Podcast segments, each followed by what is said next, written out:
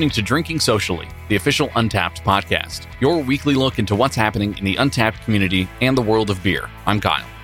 And I'm Tim.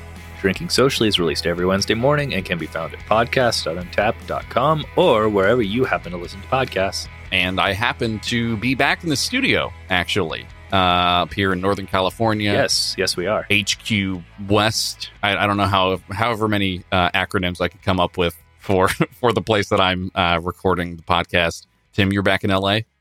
Yes, I am back in our LA office down here in uh, beautiful downtown LA. It's another another acronym, DTLA. HQ. UTDTLA HQ. We've been talking internally about uh, what acronyms to use, um, and I I think that's just that's that's a long one. IPA, HQ, DTLA, Untappd. I, I Untappd doesn't stand for anything, right? I mean, it could. Yeah, of course, it's it can. I think we're we're ready before we get into the rest of the show to get something to drink. Yeah, I think we are. Awesome. Um, this week, again, since uh, we are doing a lot of remote recording lately, we are picking uh, different uh, beers. So we'll each talk about the one that we decided to open up today. Um, I will start with mine. Uh, I have the Meltdown by Root Down Brewing. This is an oatmeal stout. It's coming in at 10.7%. Uh, it's an oatmeal stout brewed with bitter chocolate and slow molasses. What's slow molasses? Even slower than than regular molasses? I would assume so. Let's see. What's slow molasses? Real slow molasses. When they say this beer is slow as molasses, there that's not not not slow enough. Yeah, I'm gonna guess something that is definitely dripping in there uh, very slowly. I wonder if you slow poured it, if that would have any effect on it. Oh, I'm picturing it just like coming out like a thick syrup. Well, I'll have to find out in a minute here. Aunt Aunt Jemima just right out of the can. Is it a can or a bottle? Uh, it's a can. Okay. Uh, so this is actually coming to us. Um, we had some commentary, and we continue to get commentary about how we are very West Coast centric. So I was digging around and decided to pull out uh, this can. Uh, Root Down is actually from uh, Phoenixville, Pennsylvania.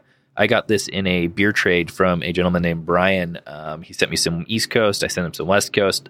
Um, I've gone through most of them, and this is one of the ones that I have left. Uh, this beer's actually it's a communal effort between Root Down and Beer Nerds. And they say here on the description on Untappd to remind the beer community not to melt down over beer. Beer is important to all of us beer nerds, but there are more important things in life. That's a that's a fair message. Yeah, it's a good reminder. Uh, this beer also um, is looks like it has a charity portion where 100% of the proceeds from this beer were donated to the Mainline Deputy Dog, which is a service that trains service dogs. That's cool. Man, Yeah, That's uh, interesting, though, that the uh, the name of the beer isn't like tied in specifically with the uh, proceeds going to the service dogs uh, group, but still very cool. A, a noble effort. I appreciate it. definitely. Um, it, and it does uh, it lists all this actually on the side of the can, which is super awesome. So I'm glad that uh, I'm glad they made it very very apparent. What uh, what do you have going on before we actually crack the cans? Well, uh, again, like our last episode, uh, we were actually out at the Great American Beer Festival in Denver, Colorado, and there was a place that I had been watching on Instagram forever. Um, I had been wanting to get out to Cerebral Brewing forever. They both have incredible branding and are typically uh, hop focused, uh, namely like hazy IPA focused. And uh, as a Instagram nerd, I just I needed to get out there. I needed to also pick up eighty dollars worth of swag from them, which I do not regret. Uh, but I do like I like that hat you picked up. That's pretty yeah, cool. it looks really good. But what that means is I grabbed a four pack of a beer called Passion Fruit Stuff by Cerebral Brewing.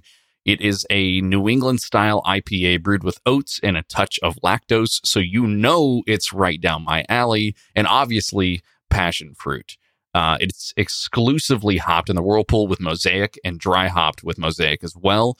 Wakatu and Citra, and then conditioned on passion fruit. So I I did not try this while I was at the brewery, uh, but this was one I grabbed a four pack of. Tim, you've got one. I'm excited for you to try it um, when when you get a chance.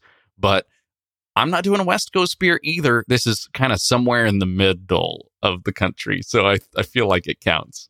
You're making your way east. Downtown? Oh, yeah. Okay. All right. Making my way downtown, passion fruit stuff, pouring a glass and it goes down. It's real good. nice jingle. Uh, it, on the side of the can, it's a beautiful can, by the way. Uh, the side of the can, it says, Our son is a second or third generation passion fruit. All of the rocky and metallic material we stand on, the iron in our blood, the calcium in our teeth, the carbon in our genes, were produced billions of years ago in the interior of a red giant passion fruit. We are made of passion fruit stuff. Huh. So it's sort of Carl Sagan esque uh, quote here on the side from Alex Frackenpoe, I would assume. Uh, it is. It's called. It's got Golden Promise uh, malts and Pilsner malts as well in there. Um, it says drink cold or keep cold, drink fresh. And on the side, it's also got like a you can drink this from a can or pour it out into a glass. I've actually, as a part of that large ticket I've pulled at uh, Cerebral, I've got a beautiful, beautiful, like stemless uh, Cerebral glass here. So I'm going to crack this open and pour it out. All right. Sounds great. All right. So not quite pouring as slow as Aunt Jemima syrup, but it is uh it is thick. Yeah, mine is pouring um definitely opaque, light golden and opaque. Um so we learned a trick actually in our live episode. If you haven't listened to our live episode from Odell uh, Rhino Brewhouse, please go back and listen to that. It was a really, really good conversation, I think, um, about the beer industry and and some of what's going on at Buffalo Wild Wings and Odell. Um, oh, that was that was so much fun. It Please really definitely was. go back. Um, it was a great conversation with uh, the crew over there at Odell, as well as um, Jason Murphy from Buffalo Wild Wings. Um, we got a lot of interesting info from all all three guests. It was really cool. But what we learned when we were there was to grab your glass, put your hand over the top, uh, give it a swirl, and kind of uh, you know put your face right in there and and find out you know on the nose what's it got going. What does yours smell like? Roasty, toasty, stouty goodness. It's probably the best scripture I've got right now. Mm-mm. I've got a lot of um like bright bright hop smell. Uh, definitely tropical, like hugely tropical. Um, and uh, I can kind of pick out the mosaic. There's a lot of complexity to to mosaic hops, and they're definitely one of my favorites. Um, so let's get let's give this a taste. This meltdown, um, it's uh, it's pitch black, like the color pitch black. It's got a really nice um, kind of tan, sort of espresso um, head on it, and it, it foamed it pretty nicely, um, not over the top. And yeah, I'm. It's that roastiness. It's also balanced with a little bit. You can get a little bit of the bitter chocolate as well. But um, yeah, let me give it a taste. So the head on mine dissipated really quickly. Um, I don't know if that has anything to do with the oils in a in a passion fruit. I don't know if there are oils in a passion fruit or any any fats going on here. Maybe from the oats. The oats may really kind of mellow this out. Um, but on the taste, it's really really bright.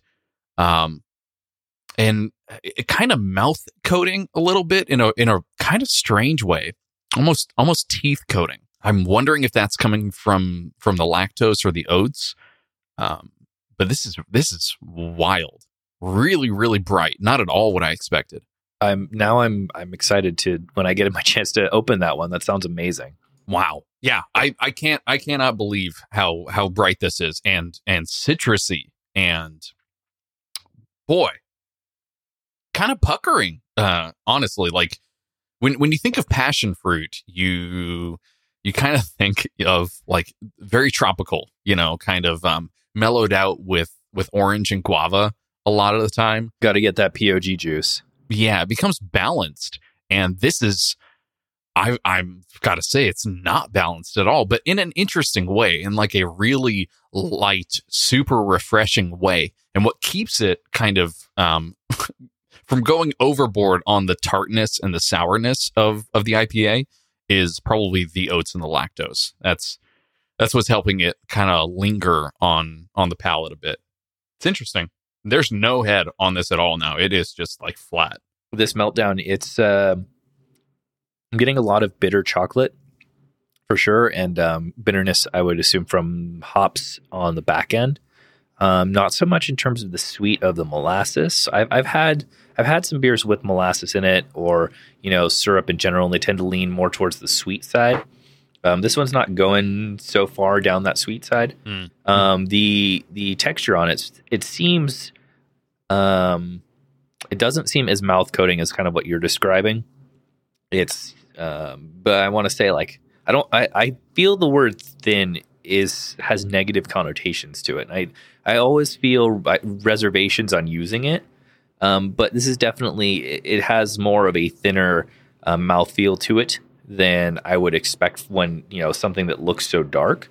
Um, and I don't again I don't mean thin as in thin on flavor or watery or anything like that. Just as far as like the texture goes, it's not what it's it's not like one of those super thick, just like mouth coating boozy stouts. Right. Right. Well, when you say slow molasses, like you're you're honestly thinking uh, that you're you're drinking a, a cup full of honey almost. Like it's it's gonna just be oozy, and it's not. No, it's not. But it's it's interesting. I'm gonna have to let this one warm up a little bit. Yeah. So I'm curious to see what how obviously with stouts and warming up, I'm curious to see what how the flavors change.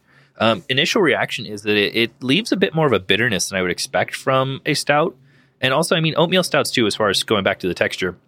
I feel like oatmeal stouts tend to be a little creamier, a little more of like that velvet uh, mouthfeel. I'm not getting as much of that. Uh, but overall, uh, go also. I should probably I should probably point out that I'm looking at the bottom of this can here, and it doesn't say what this date is, but the only date on here is 11 6 17. So that could be a canning date. That's not bad. I mean, it's just it's a high. Uh, it's a very high ABV stout. Yeah. So yeah, I, overall, um, I like that it's I like that it's a little more on the bitter side than I would expect from something that says that it has molasses in it, and that could be balanced out by the bitter chocolate. Well, someone's going to have to tell me about the bottom of my can because it says the Maracuya meteorite. Uh, so maybe there is some sort of significant significance to that.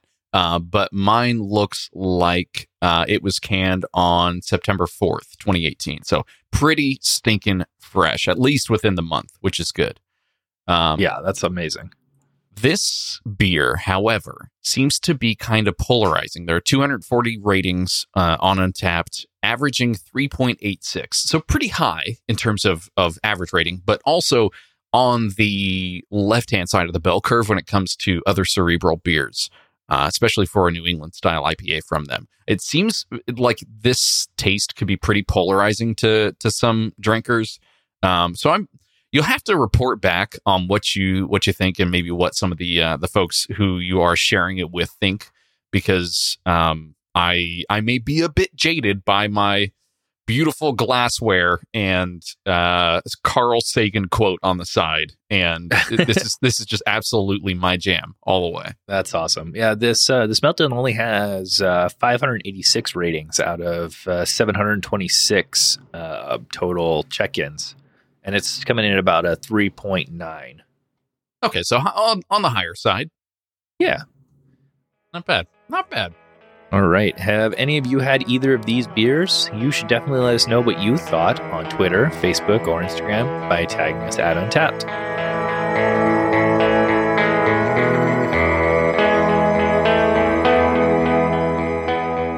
Now, speaking of new beers and trying new things, Kyle, I, I hear that you are creeping up here on uh, how many check-ins? I'm I'm coming up to the elite status of 2,500 unique check-ins, and wow. I uh, yeah, I'm real, real, real excited. I've got a photograph of me uh, holding, but this was before I got hired, so this, I'm I'm kind of got a fanboy moment going right now. But I have a photograph of me at uh, Barley Forge Brewing in Orange County, and holding my phone out in front of me with the 1,000 uh, unique check-ins badge on the screen uh, just sort of like reveling in the moment of of my 1000th check-in. So now being, you know, coming up here in 2018, I'm about to hit the uh, the 2500th unique beer of my untappd career, if you would.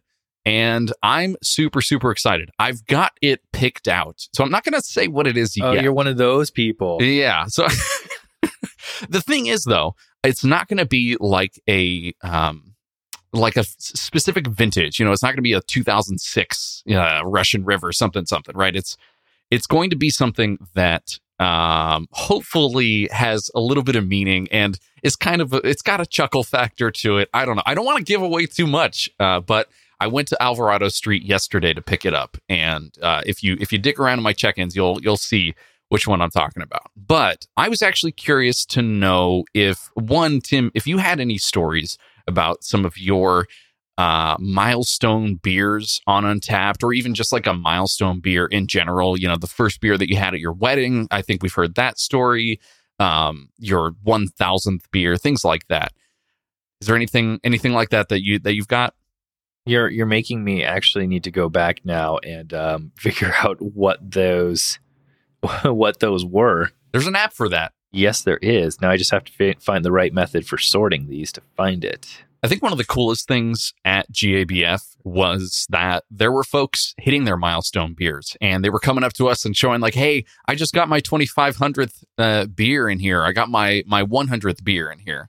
Um, showing us their, the profile page on their app. And it was really, really cool to kind of hear the stories that people had around them. there were a lot of beers at GABF and it was kind of hard to, to sort of like choose, you know, what do you want that one to be? Does it have to have you know certain significance, or can it just be whatever beer? This is true. Um, I so I, I, I went back. I will I will be the first to admit that you're creeping up on your elite stats with your 2500, and I'm still hovering around 1500. So, I, I admittedly I I sometimes forget to check in everything, um, and I do a lot of repeats, so my uniques aren't going to be as high. Uh, but looking here at my extraordinary badge, which was for 1,000 distinct beers, this was actually um, unlocked with you um, back on September 8th of 2016 when we had the Duck Duck Gooze 2016 at our old office in Santa Monica. Hey, that's pretty good. Yeah, so I remember. Uh, I I feel I feel honored. Wow. I, I, wouldn't go that far, but uh, yeah, I mean, the Duck Duck Gooze was pretty fantastic, and it's one of those beers that I feel um, it's pretty exciting for a lot of people, and it's one of those yearly releases that people, you know, um, that people really try and seek out. Um, and I know the Lost Abbey, they have, I'm pretty sure they have like a, an entire themed release day or release weekend for that guy. So um, I was lucky enough to have John Holzer, who does our homebrew segments and is from the Four Brewers. He got one, and I don't remember exactly why, but he decided to send me one, and I really, really appreciate that. Out of the kindness of his own heart. Exactly. Do you have any story other other than the one I'm I'm trying to cultivate now? Um, not not really. Uh, I think my first beer on Untappd is probably the one of the most meaningful ones. Um, my wife told me about the app, and we were flying out of Oakland uh, airport, and I checked into a pyramid beer, and that was, I believe, my first check-in on Untappd, and so that that kind of has a, a, certain significance for me, uh, especially being able to talk to you and and chat with Greg over the last couple years, um, and and really honestly like have have sort of a a coming to uh, coming to my place, my people uh, moment, which is which is really cool. But Tim, I'm interested in hearing maybe if there are some other stories that our listeners have of some milestone beers that they've hit, either their first one, their 10th, their 1000th. Listeners, if you've got a story, we want to hear it. Uh, you can send in your stories to us here at Untappd, at Untappd on Twitter, Facebook, or Instagram, or you can send us a direct message on Instagram. That's probably a really good way to, to kind of, if you want to do long form in there, that is another good way to do it. So again, your stories about milestone beers. We want to hear them. We'll come back next week uh, as you folks send some stuff in, and uh, and I want to read through them if that's all right. Yeah, no, that would be super exciting. We we would love to hear some of those stories. Um, and you you can also message us on Facebook as well. Um, so that's another way if you want to do something private. Um, Twitter, obviously, you can just do a regular tweet or a thread, or you should be able to DM us there as well. But either way, um, you can get that story over to us and we'll, we'll figure it out.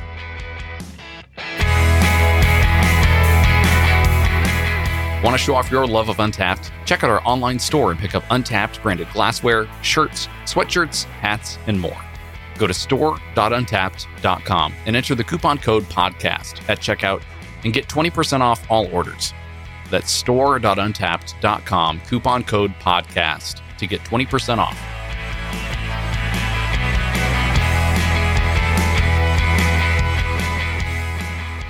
So, as we mentioned before, and as can be uh, pointed out by our last episode, which was live from the Odell Rhino Brewhouse during the Great American Beer Festival, we were fortunate enough to be able to talk to a handful of amazing breweries while we were on the convention floor at the Saturday afternoon session of the Great American Beer Festival that was pretty fantastic. Uh, running around Kyle with his headphones on, passing the mic back and forth. It was very felt very on the street. It was pretty cool. Yeah, we actually got recognized a few times, which is a very very strange thing to happen.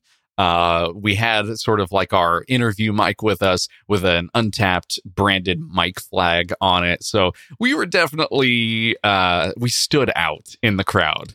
Uh, but it was really, really cool to meet the listeners out there uh, who recognized us from Untappd or from the podcast.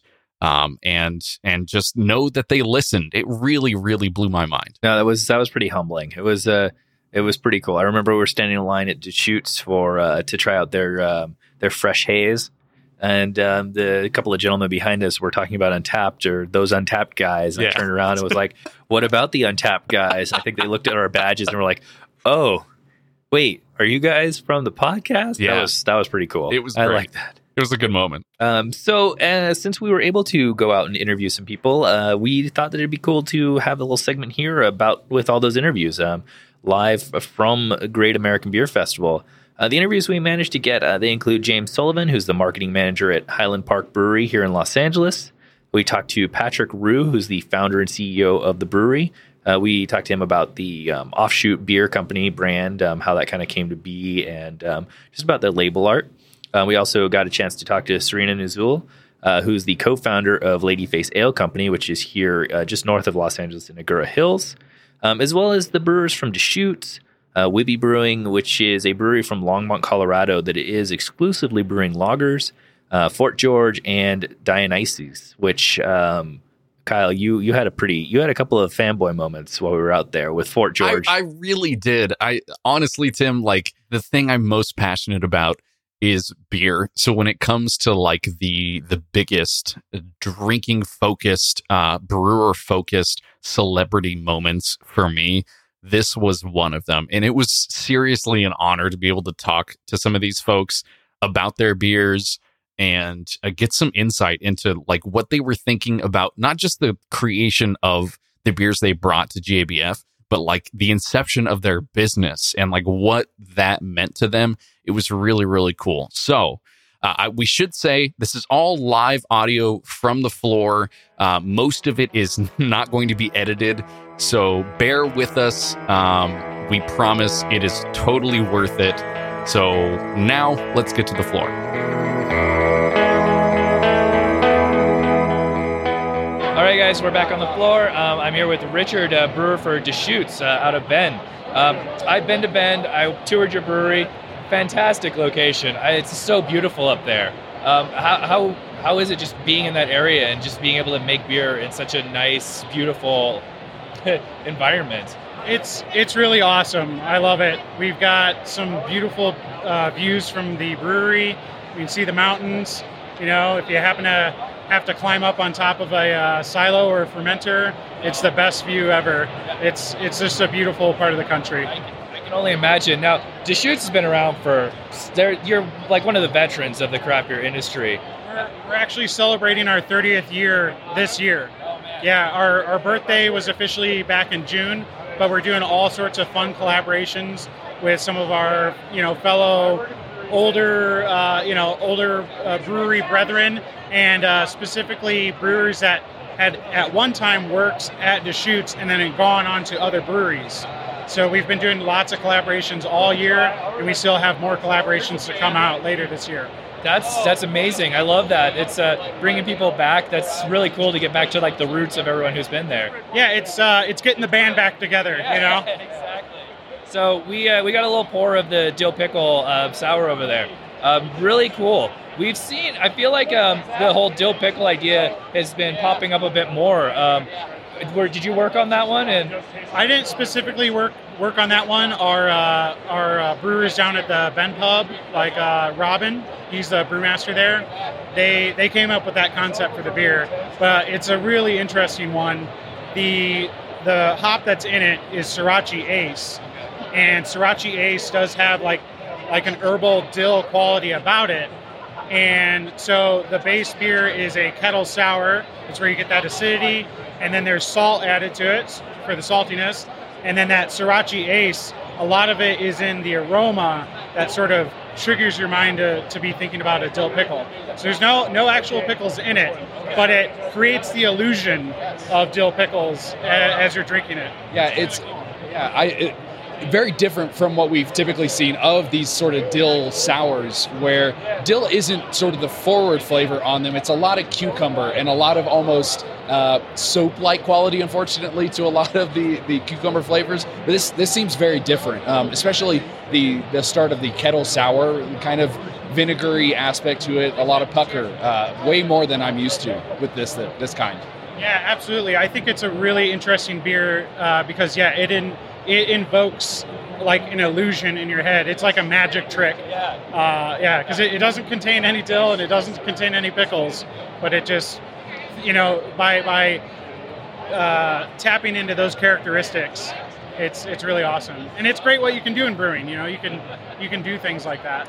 Well, so Stoic was one of my first uh, kind of gateway craft beers, um, and I went to Deschutes long time ago, probably you know 2009, um, and Stoic is not really part of my uh, everyday drinking repertoire now. It's very heavy, um, but is there anything that uh, you guys are introducing soon or you know have introduced here at GABF that is kind of uh, uh, been a gateway for non-craft beer drinkers to kind of get into the scene that's a good question because north new england ipas have kind of been billed as the like you know not real bitter but if you want to learn more about ipas this is a re- really great start for some folks um, yeah i think i think sort of a gateway beer that that people have been really excited about for us are our sours. Like once again, we've got the dill pickle sour. We have the liquid pie, which is which is a cherry, like a sessionable cherry sour. And then over at our main booth, the end cap, we have an awesome beer that uh, we've been working on for a while called Cultural Diversity, and it has five different strains of like yeast and, and bacteria and things like that. And people have been really interested in these sour beers. Um, as far as like other sort of introductory beers, um, people have been really interested in our dark lager that we've got. People have really been enjoying that. And then um, uh, we just released this summer our hazy IPA, Fresh Haze, and people have been going nuts for it at our main booth.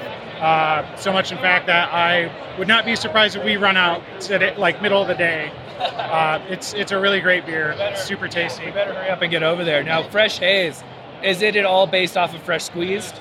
Yeah, so so they're they're sort of like uh, cousins or big brother, little brother. Uh, yeah, and we're working on some like fre- fresh family beers. So keep your eye out for more of these fresh family, you know, cousins and brothers and sisters that are coming out. Uh, I can't talk too much about that, but Fresh Haze is our first one, and uh, yeah, it's a really great beer. It's got great uh, lemon and orange peel flavors to it. So I highly recommend it. It's it's quickly become one of my favorites. That's awesome because I know uh, Fresh Squeeze has been one of my favorites, um, and it seems to be pretty easily available in my neck of the woods down in Los Angeles. So sure. to see that you're going to expand upon that is very exciting. Yeah, absolutely. Uh, a little bit of maybe single hopping like you're doing with the dill, or you know, would be really interesting. Oh, um, so there's a there's a pretty interesting blend of hops in that beer.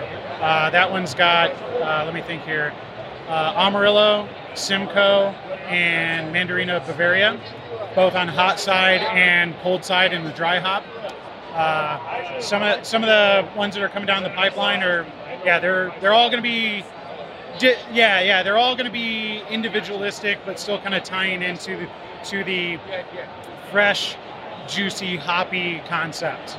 Very cool. Very cool. Cool. And just one last question. Out of obviously, uh, besides your own beers and this fresh haze, um, what have you noticed around here that's been kind of on the top of your list that you've tried?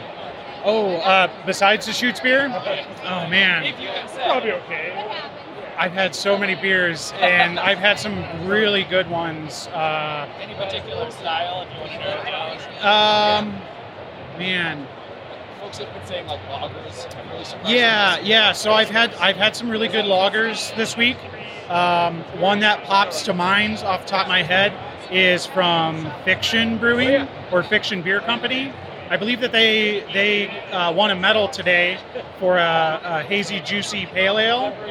And uh, I stopped by their place yesterday and had their dark lager, which they had taken a World Cup uh, award uh, with this year, and that was a really tasty dark lager, chocolate and roast. So I was pretty pretty happy to have that beer, and then seeing them win again today was really awesome. That's awesome. Well, hey, thank you so much for your time. We really appreciate it. Uh, it's awesome to see so much here offered from Deschutes, and we're gonna have to go see if we can get our hands on that fresh haze. Absolutely, yeah. Good talking to you guys, and cheers to damn tasty beer. Oh yeah. We got we got fresh haze. We, we picked it up uh, from the other uh, Deschutes booth here.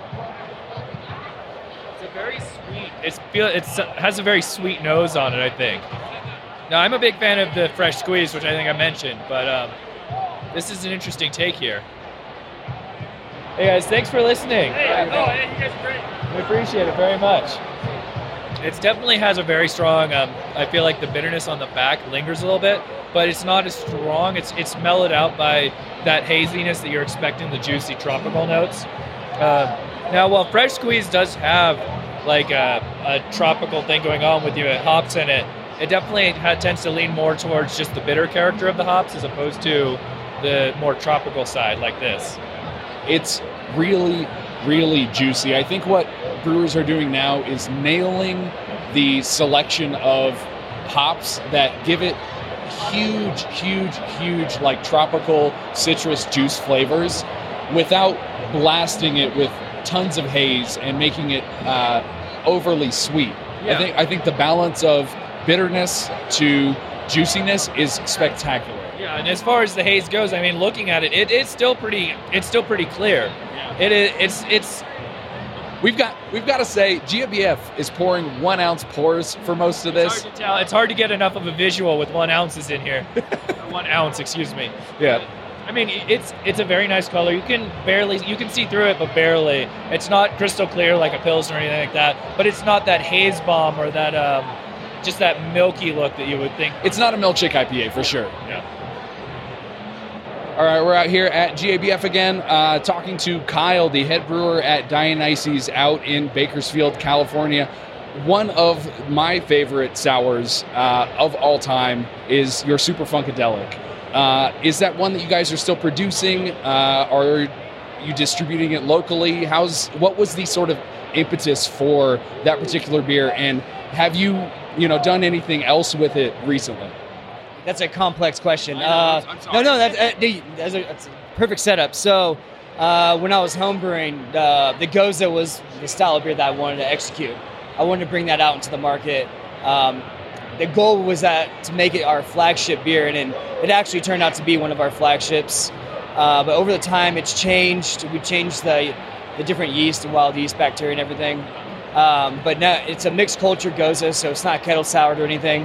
Uh, it's year round. We hit distribution up and down California and in uh, Washington now too. Great. Um, but we also do different variants too. Like we did uh, for our two year anniversary, we did tequila barrel aged uh, super funk with key lime and cinnamon graham crackers. Dude, super good. Uh, we've done blueberries. Uh, what else we done? Peaches and apricots, guava. Like it's one of our most favorite beers to make. The salt kind of brings out a lot of the fruit characteristics. Uh, yeah, the pomegranate one. So I mean, it, it's a very uh, unique beer for us. It's, it's a nice canvas for us to play around with. I'm sad that we actually didn't bring it.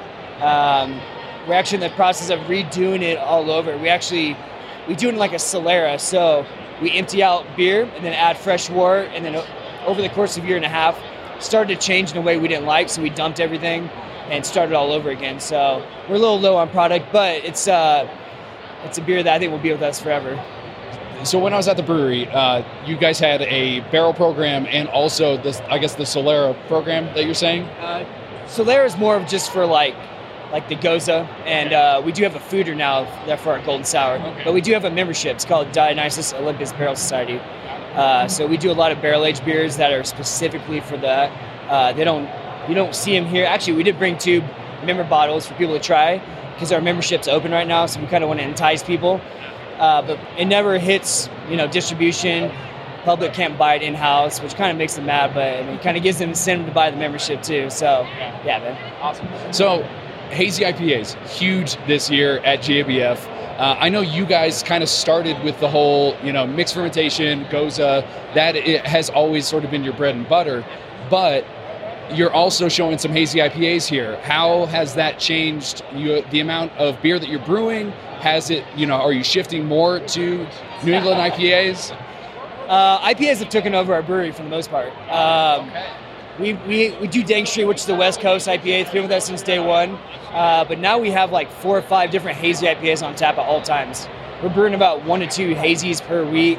The minute they're on tap, they sell out within seven to 10 days. So it's a beast, and we can't really control it. As long as it's tasting good and people love it, we'll keep doing it as long as we can. You know, uh, we actually have one that's a milkshake IPA, so it's a it's a hazy IPA with vanilla, pineapple, not pineapple, uh, pink guava, and lactose sugar. Awesome. And that sounds super good. People just eat it up, dude. I, I am all about the milk. Tim all knows. about the lactose. I will vouch for that. Anything that says milkshake, he's on it.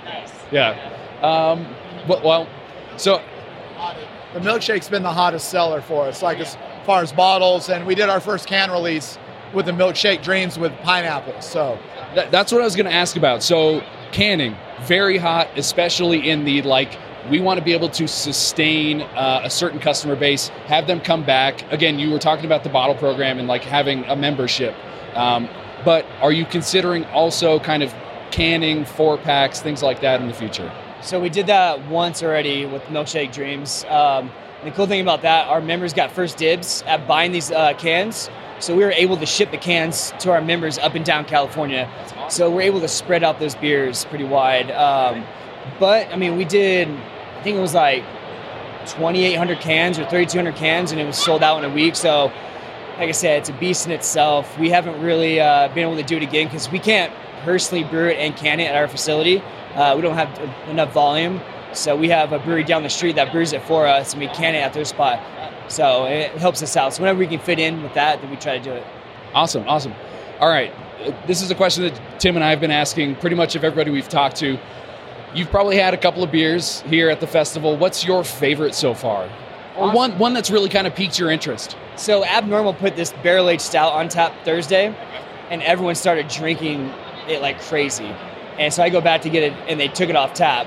Like, oh no, we're gonna save it for a special time. I can't remember what it's called at this point, but all the lights, all the lights from Abnormal, delicious, dude. Uh, I don't know if it's on tap anymore, but they put it back on tap last night.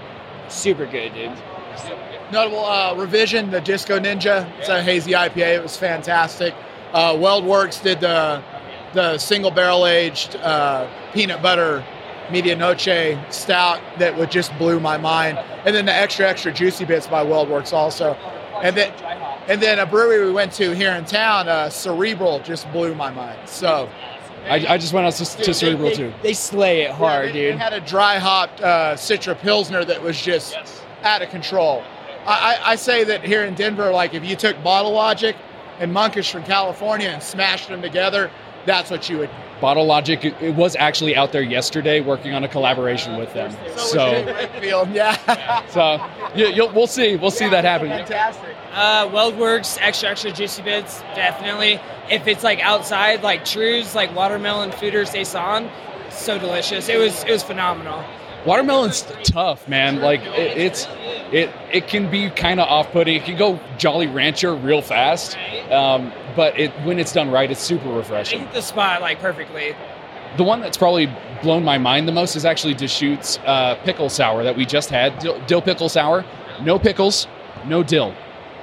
So it's coming all. He was saying just coming all from Sorachi Ace hops and the kettle sour that they do with it. So, you know, the name kind of messes you up a little bit, but yeah, I'm gonna have to. I really want to try the Milkshake IPA, um, but it was really great talking to you guys. Thank you so much for taking the time and and uh, and chatting with us. Thank you. All right, we're out here at GABF with Dave uh, from Fort George Brewing. I'm going to lay it on you now. Fort George Brewing is my favorite brewery. Out of all, not even just out of GABF, just out of the entire United States.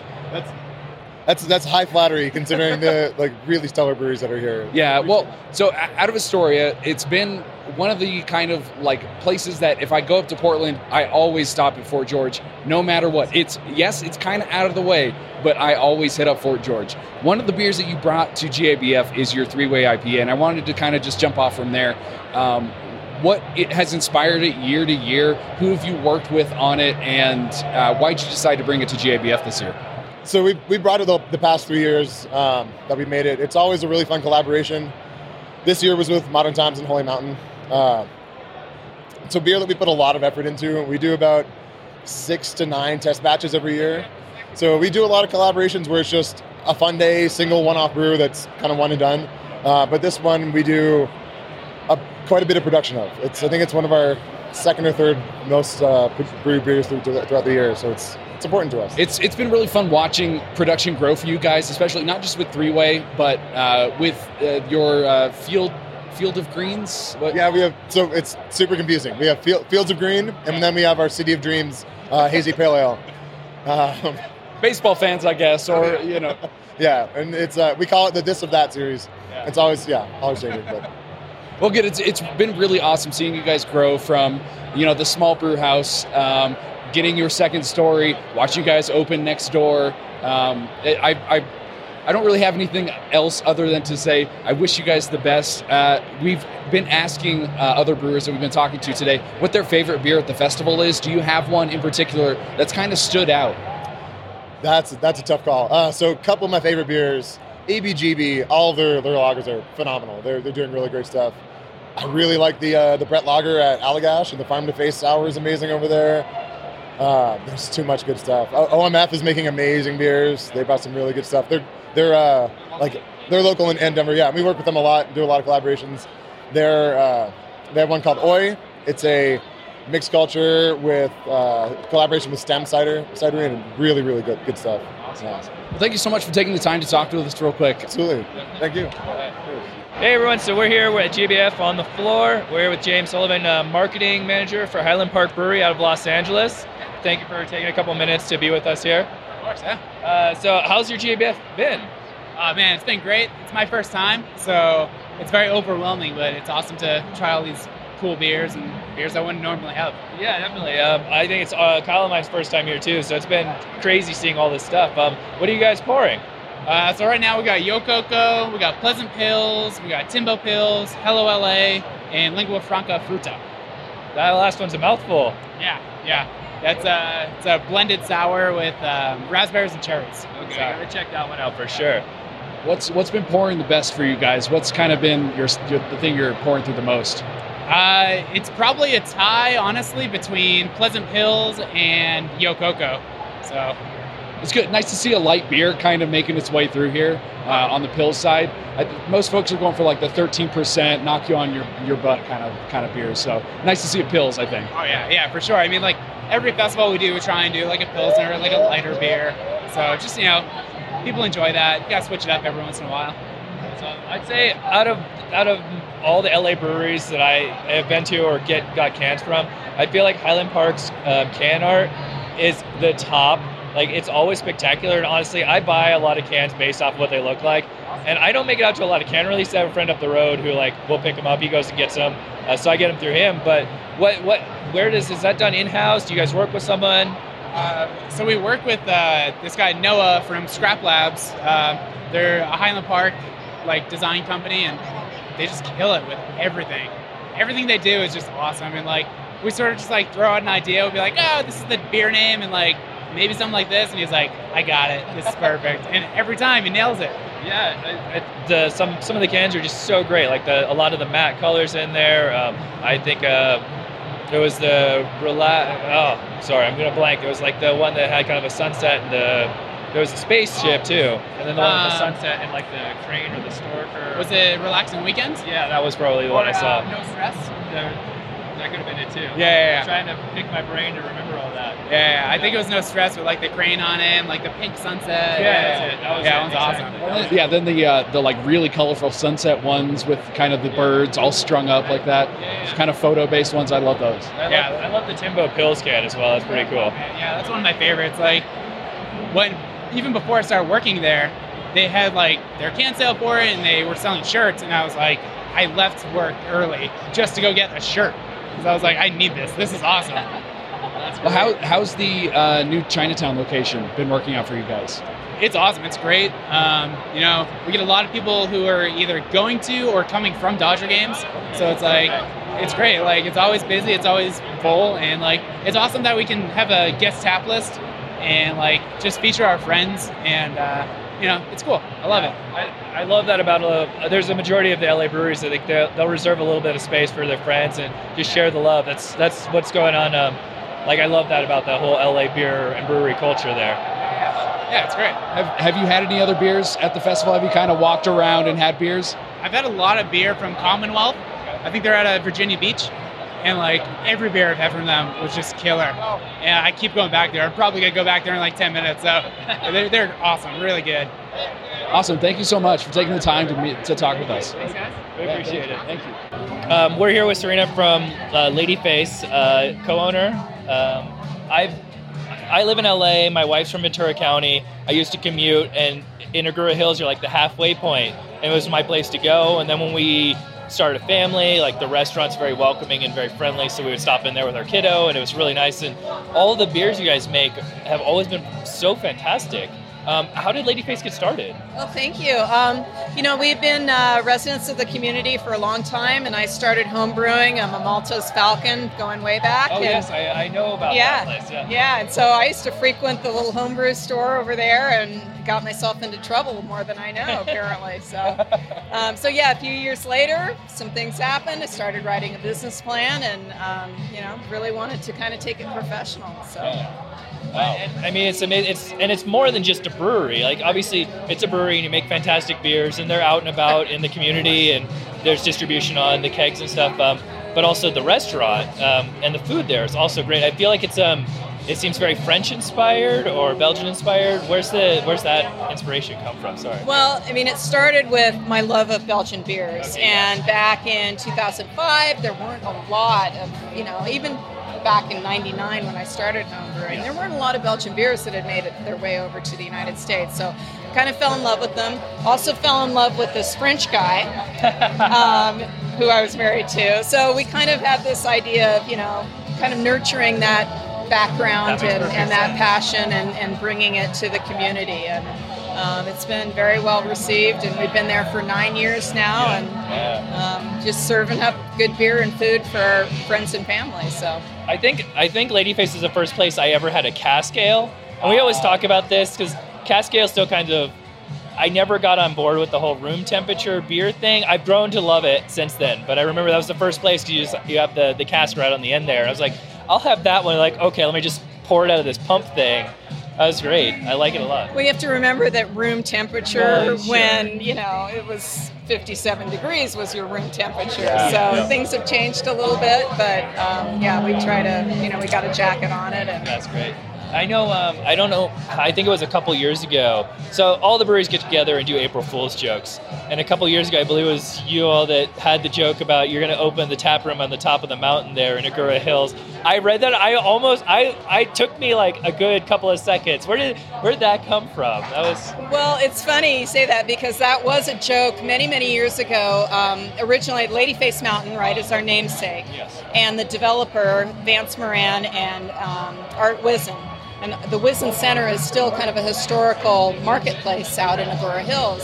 And so they wanted to develop the land, and I think it was kind of a draw, and they wanted to put a restaurant at the top of Ladyface Mountain. So it's kind of one of our local jokes that we Okay. circle back to, that in the local newspaper. You know, we kind of pick on, up on it a little bit.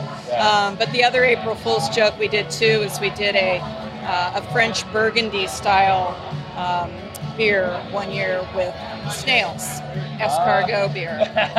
It, a truly uh, food inspired beer, if you Right, would. Yeah. right, Well, right. that and you'd be surprised how many people fell for that April Fool's. Uh, I mean, uh, you, you you've got like uh, oyster stouts, right? So it's it's not that far. it's not that far away. Yep. Um, so what brings you out to Paired? What, what are you guys uh, bringing today? And um, who did you work with for uh, the the dishes that are out here today? Oh, well, I mean, I've been involved with the Brewers Association for many, many years. I'm on the board of directors, as you may know. Um, and uh, so I've been enjoying it as just, you know, a patron for a long time. And I love the concept.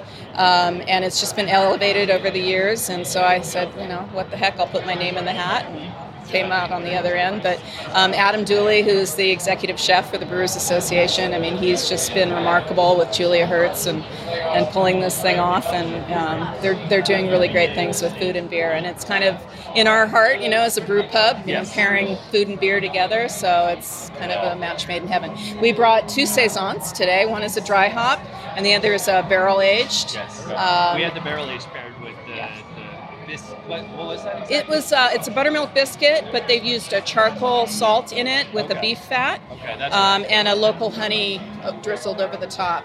It was one of the best things I've had today. That was a, that was a go back for seconds out of every so far out of everything we've had. I, I, I would have taken my whole hand and just kind of just eh, eh, right all into my mouth. It was one of the best things I've had today. And the, the other one is a dry hop saison. It's called Espiritu, which is named after, I don't know if you've been out to our neck of the woods, but there's a historical building called the Leonis Adobe, which is one of the first homesteaders in our area, also Reyes Adobe. Yes, We've also named a beer after that. Um, but Espiritu was a Chumash Native American woman who won Los Angeles' first palimony suit. Oh, wow. Um, and sued Leonis and his family to win back some of her land rights. And so we're honoring her um, with Really this cool. beer. And I, I absolutely love the um, the female empowerment that's going on with everything in the brewery. Your, your style, the artwork, the branding. It's always, I like I said, I've, I've been going there uh, for a while now, and it's always fantastic to see, um, especially in our industry. Yeah, thank you. Yeah, no, I, that was kind of one of my goals was because there weren't a lot of women drinking beer 10 years ago. And um, so that was kind of my personal goal is to find beer, you know, and, and just expose it to people that maybe had not been well enough served. So there you go. Thank you so much for Yeah, taking the time to talk to It's- us. it's really amazing to Yeah. talk to you. We are at the uh, Offshoot uh, Beer Company's booth uh, right next door to the Bruery. We're with uh, Patrick. Thanks for joining us for a second here. Oh, my pleasure. Thanks for coming. Um, definitely. Uh, Offshoot is one of those things that came on the scene, and it really I, I became a fanboy pretty fast. I got in. I it, once I was able to get in line for the can releases, I was like, oh, I have to have it. Oh, the the FOMO effect of the the monthly releases really hit me hard. I think I've only I've started missing them a little bit, um, but. All of the beer you guys have been making at the um, at Offshoot has been fantastic, and it feels like it's just been evolving and getting so much like just tighter. Um, how did you guys get the like? Where was the impetus to kind of create this offshoot from the Bruery? Yeah, uh, just for such a long time, we we didn't really have any staples. We, you know, every month was a brand new beer on the brewery brewery True side. Uh, there wasn't a whole lot of focus, um, but um, essentially, our customers want IPAs. Uh, we committed to never making an IPA just because the, the market was kind of saturated. But we saw uh, making these uh, hazier style of IPAs as an opportunity to um, be creative, um, get it into our customers' hands in the peak, you know, in its uh, peak of uh, freshness, and um, yeah, just that's really appealing to us. So it's uh, sort of uh, I feel like a liar for uh, for making an IPA, but you know, it's not really an IPA, is it? It's, it's hazy IPA style. I mean, you guys are a year in now too, so I think it's been very successful, especially with Tim and I. Uh, I'm Tim forgot to mention I'm his mule for offshoot beers. I go to the Bruery location and pick up all his offshoots, and then we split a couple cans. Um, we love the brand. We love all of the artwork. What is it like working with a different artist? Pretty much every time you guys put a can together. It's pretty awesome. We uh, we give very little feedback. We just say, "Here's the name. Um, you know, you're the artist. We want this to really represent uh, what you do." And um, it, it, it'll only be if we absolutely hate it that we won't use it. know? So it's, it's it's one version. It's original, and we just we love it. It's uh, it's, it's a lot of fun. It's been such a wide variety. That's what I think I like a lot. Is each release is just the artwork is so different, um, that it's just you you want it because it's just it's different and cool and um, so interesting. I also like that um, when you do the double can releases, the artwork on both both cans match up. That's always been really cool. It's fun, yeah, definitely. Um, we're, we try to be consistent by being very inconsistent when it comes to the branding part of Offshoot. I mean, I think it's worked for it. Um, obviously, now with the uh, the Alphabet series that's been going on, they're getting a little more consistent. That's, yeah, it's to- totally the opposite of what we were doing before.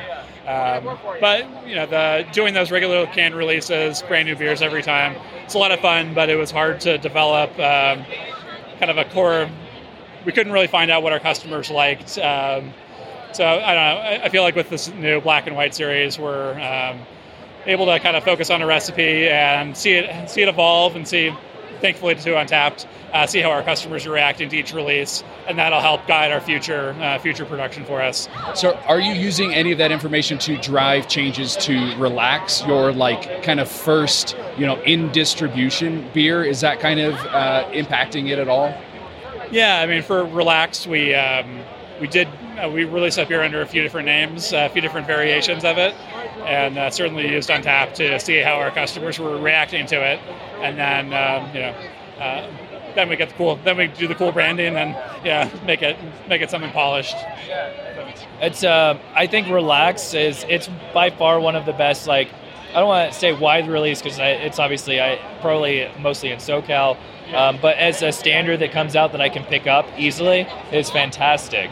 It was one of the best. Like not only the artwork, the beer inside, and the price point, the ease of getting it, they all blew a lot of the other hazies out of the water for me at least. Yeah, yeah, it's, it's keeping it fresh on the shelf. Uh, When it's not lasting very long, it doesn't it means you're not going to find it four months old on the shelf. So it's nice. I think an important question that I have is how far is the Alphabet series going to go? I want to go to Z. I really want to go to Z. I really do. Uh, it might take, you know, we might uh, sprinkle it in with uh, more of our uh, branded series, so that they'll probably become a little bit less and less frequent. Uh, but I want to get to Z. it's a good goal. Yeah, we're, we're to G already, so we're pretty close.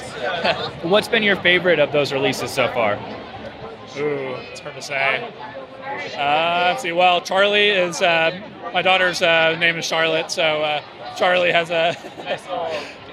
yeah, I love the, the intensity of fruit in that uh, in that particular re- release. Delta was really great. Um, I think Bravo was our some of the early ones are. Um, I loved, uh, you know, 100% Nelson. Love Nelson. So. Well, hey, thank you so much for taking the time to talk to us. We really appreciate it. Well, all right, cool. So we're here at uh, the Wibby Brewing uh, booth here with uh, Ryan uh, from Wibby. Uh, I just want to take a second to kind of talk to you guys. Is it, from what I've been told, is you focus extremely on mostly on lagers. Like that's where you guys tend to aim. Um, we've noticed that that, it, that trend kind of seems to be kicking up. Um, what what got you guys to focus on that? Yeah, so we do all lagers at Wibby Brewing, all lager brewery. Uh, so our co-founder and brewmaster Ryan Wibby, he uh, went to college at Ithaca in upstate New York, and he was a chemistry major. And there he kind of learned how to brew beer. He was working at Iron Hill Brewing. Um, after he graduated, he went over to the VLB Institute in Berlin, and he got his brewer, brewer, brewmaster certification there. And Germany's known for making great lagers, so really fell in love with them knew that there was that niche that's not explored as much in the American craft beer market. And so, what we like to do at Wibby Brewing is we like to show that lagers can do everything. So, when people think of lagers, they might think of domestic style beers, or just like a light, crisp, refreshing beer. But we have everything from hoppy lagers to super malty, super dark chocolatey, to even like imperial stout type lagers that we do. Yeah. I've never, I couldn't even imagine imperial stout style lager. Like, uh, what, what, how does that even end up? It has a lot of those same smoky, chocolatey, uh, basically super dark taste, but very clean because it's lagered. So it's still uh, lagered cold, four weeks. So everything kind of just cleans up at the end. Even some barrel aging too. And we barrel aged it also. That's that's what I was going to ask. So, uh, are you more likely to barrel age uh, that type of like darker lager that you guys are doing, or have you tried anything on the lighter side? So we've only done darker lagers so far in barrel aging, but I think it would be really cool to do some of our lighter lagers, like our Helles or our Radler, and like tequila barrels would be really cool type of trend. Or like a we have a Maibock that uses a lot of Hallertau Blanc. So like a Sauvignon Blanc barrel, something like a Chardonnay barrel would be really cool to do with that. Yeah. That, yeah, that would be cool. Have you guys gotten any flack for being into the just lagers or?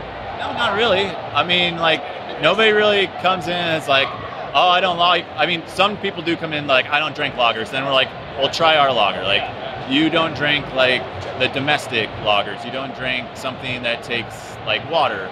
But what we have are great, clean, refreshing, very flavorful, tasteful lagers. That's awesome. So, out of what you're pouring here, what, what would you say is your favorite? Out of the ones we're pouring today, I would say the Wibtoberfest. It's our Oktoberfest style Marzen lager. And then year round, our Lightshine Helles. That's our one of our flagship beers. Can't go wrong with it. Which one did you give me? The Wibtoberfest. That's why I'm liking it so much. I'm a sucker for anything that's got like the Oktoberfest or the Marzen feel to it, and this is fantastic. I had the uh, Sunshine Helles. The Lightshine Helles? The Lightshine That was the other one. I was talking about. That's our year round bestseller. So. Yeah, it's, it's bright. Like Yeah. So, how do you feel about the lagers kind of becoming the trend of lagers picking up in the industry? and going to more people doing craft lagers, I think that's awesome. I think it's an unexplored, uh, basically, section of the craft beer community right now. I mean, the juicy and hazy IPA's got three new categories uh, at GABF this year. I would love to see like a IPL, which is we have an IPL at our brewery. It's an India Pale Lager. So there's just other facets of lagers other than the traditional ones that they offer for judging that I wish that a lot more breweries would start going into, and then we can ex- keep expanding it and kind of show people what they can do. It's it's very cool because we uh, on our show we talk about the history of styles and we cover a lot of things and the lager itself feels like it's such a like a parent category almost and there's so many different segments. There's ales and then there's lagers, and when people think of ales, they think of all these different ones. But in the same subset of lagers, there's everything that ales have. Just they're called different names, or they're like German style is Czech style, and like Doppelbocks, Dunkels. Those are darker ones that people aren't usually familiar with as far as the casual beer drinkers. Uh, unlike with porters and stouts, everybody kind of knows that, but these are like kind of what lagers have for those type of things. That's awesome. So a question we've been asking everyone that we've been interviewing and feel free if you don't want to is uh, besides your own beer, which you're obviously going to like, what have you tasted out on the floor that you've really like liked or stood out? Russian River Sour Pilsner is amazing. Oh wow! Aged two years, so it's they have open fermentation tanks, and then they age it two years in Sauvignon Blanc barrels. And they're seriously like two rows down and to the right. I would check it out. That sounds pretty awesome. Well, hey, thank you so much for taking the time to um, talk to us. We really appreciate it. Anytime. Thanks, guys.